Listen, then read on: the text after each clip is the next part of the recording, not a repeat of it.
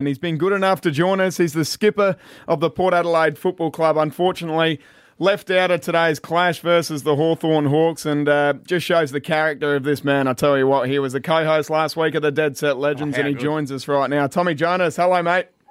G'day, boys. How are you? Ah, mate, we're going all right. Now, we're just going to address it straight off the top, mate. How are you feeling? Um, how are you going? You, you've been left out, suspended last week, and uh, didn't get a Guernsey coming into the clash today. How are you, firstly?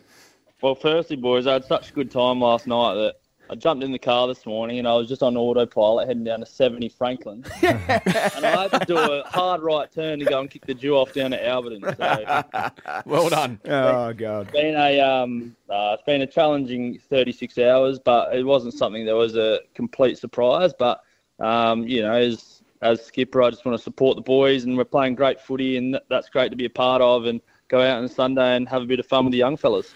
And how did the conversation go with Kenny? Obviously, he normally tells you the team when, I was back playing. It was on sort of the Tuesday, TJ, but it sounds like you only sort of found out Thursday. What was the conversation with Ken? Yeah, I got a call Wednesday and sort of got the heads up. And I mean, this is a dialogue that's been going for a little while, and just in terms of the um, dynamic of our, our back line and um, where I'm sort of fitting because I, you know, haven't been absolutely lighting the world on fire. But yeah, we, we sat down on Thursday and had a good chat about it. And, and Kenny's been really supportive as he always has, and really open. And you know, he's happy to listen to my side of it and how I'm feeling. And yeah, you know, I know he's there for for me and all the boys.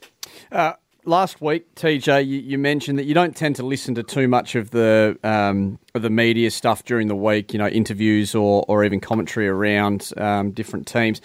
What's the messaging been to you and the team around you know how this looks and is it as simply uh, no one's spot is ever guaranteed and uh, if you find yourself out of the team, you've got to fight your way back regardless of who you are.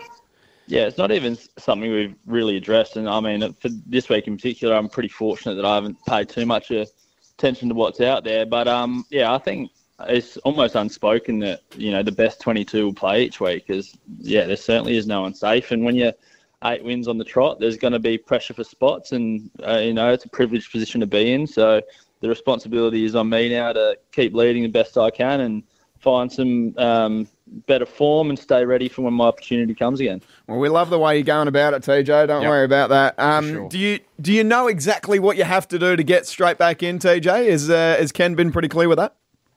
Yeah, I think just being a little bit more consistent in my, my contest and um, probably showing that sharpness in my feet a bit as well. Because yeah, obviously at the at AFL level, you get a mixture of matchups, especially when you're sort of my size. So um, still being able to do the job on a, a medium or a small, and you know also just um, get the job done on the big bloke. So it's consistency of contest. It sounds a little bit like it's a, a balance of that back six as well, TJ, is sort of why you've been left out this week to, to try and find that right balance. Would that be fair?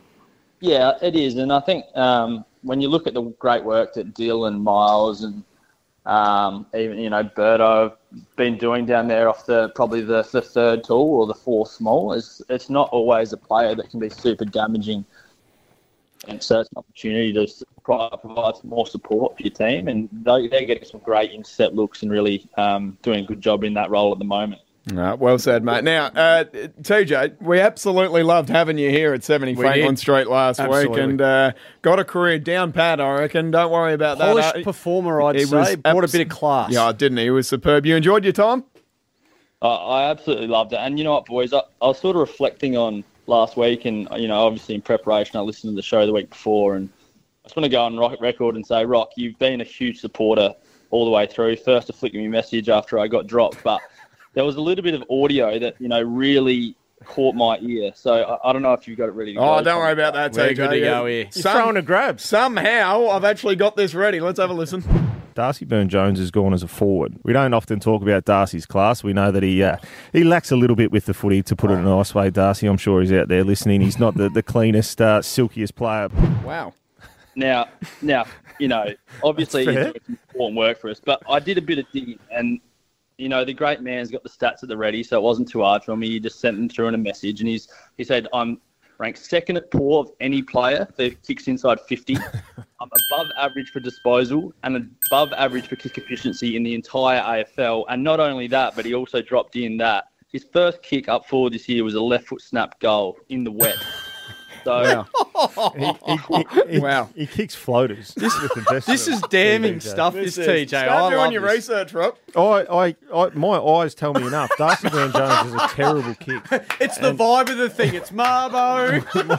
My eyes tell me enough. And I'll tell you what, TJ, you'll be looking for a new job in about six months' time. It's not radio after You what know I heard last week. You know what's funny, TJ? I actually ran into DBJ the other day at the Origin, and uh, what Rocky just described of his forward line play was remarkably similar to how he described Rocky opening the batting for the Grange Dolphins. oh, we, we don't we don't have long, long enough to touch on that. That was cool and stuff. Oh, I mean, God. especially with Chris Davies at the other end. Real snore fest that was. Oh, wow. TJ, thanks so much for joining us, mate, and giving up a lot of your time. Like I said off the top, it shows the type of person you are to jump on board and uh, face the music. All the very best for tomorrow. Uh, it's a pleasure, boys. Give Dits a cuddle for me, Rock. Thanks, TJ. Man. I'll tell you who ended up facing the music. Our man Rock.